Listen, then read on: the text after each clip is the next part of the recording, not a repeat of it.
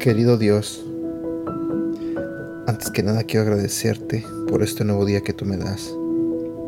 Señor, quiero pedirte que abras el corazón y la mente de las personas que están escuchando este audio en este momento. Te pido, Señor, que seas tú el que les hable a través de este devocional. Y también te pido, Señor, que bendiga sus vidas. En el nombre de Jesús. Amén. Hola, ¿qué tal? ¿Cómo estás? Buenos días. Mi nombre es Edgar y este es el devocional de Aprendiendo Juntos.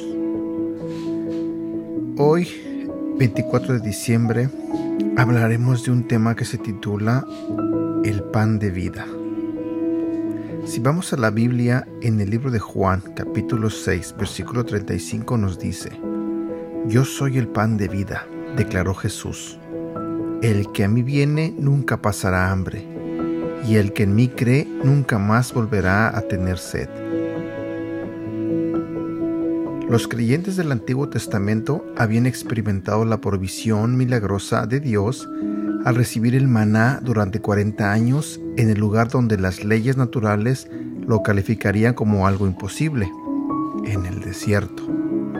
Sus cuerpos fueron saciados y experimentaron la fidelidad y el cuidado del Señor por los suyos aunque finalmente cada uno de esa generación, con excepción de Josué y Caleb y los menores de 20 años, murió en el desierto. Dios mismo explica el propósito del desierto y el maná de la siguiente manera.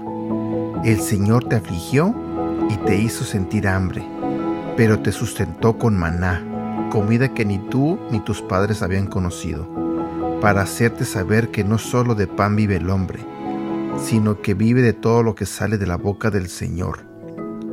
Deuteronomio capítulo 8 versículo 3. Ese maná o pan era sombra de aquel pan que habría de venir. Cristo es todo lo que sale de la boca del Señor. Es decir, es la palabra de Dios, la voz de Dios hablándonos a nosotros. La provisión del maná en el desierto apuntaba a algo mucho más profundo que la materialidad del alimento. Apuntaba a edificar la fe del pueblo en el cimiento incomovible de la palabra de Dios, que debía ser el alimento que saciaría el hambre del alma. Dios, en estos postreros días, nos ha hablado por el Hijo. Cristo es la palabra de Dios, es el pan de Dios que viene a saciar por completo y para siempre nuestra alma. Oración Padre, gracias por Cristo, tu palabra para nosotros, el alimento para nuestra alma. Te agradecemos porque nos has dado tu maná en la Navidad capaz de sostenernos en nuestros desiertos hasta que también entremos en la tierra prometida. Permítenos compartir con otros que Dios es proveedor del cuerpo y del alma. En Cristo Jesús. Amén. Este ha sido el devocional del día de hoy y queremos aprovechar para desearte que en este día pases un buen tiempo con tu familia y que tengan todos ustedes una feliz Navidad. No olvidemos que el motivo principal de esta Navidad es Cristo Jesús.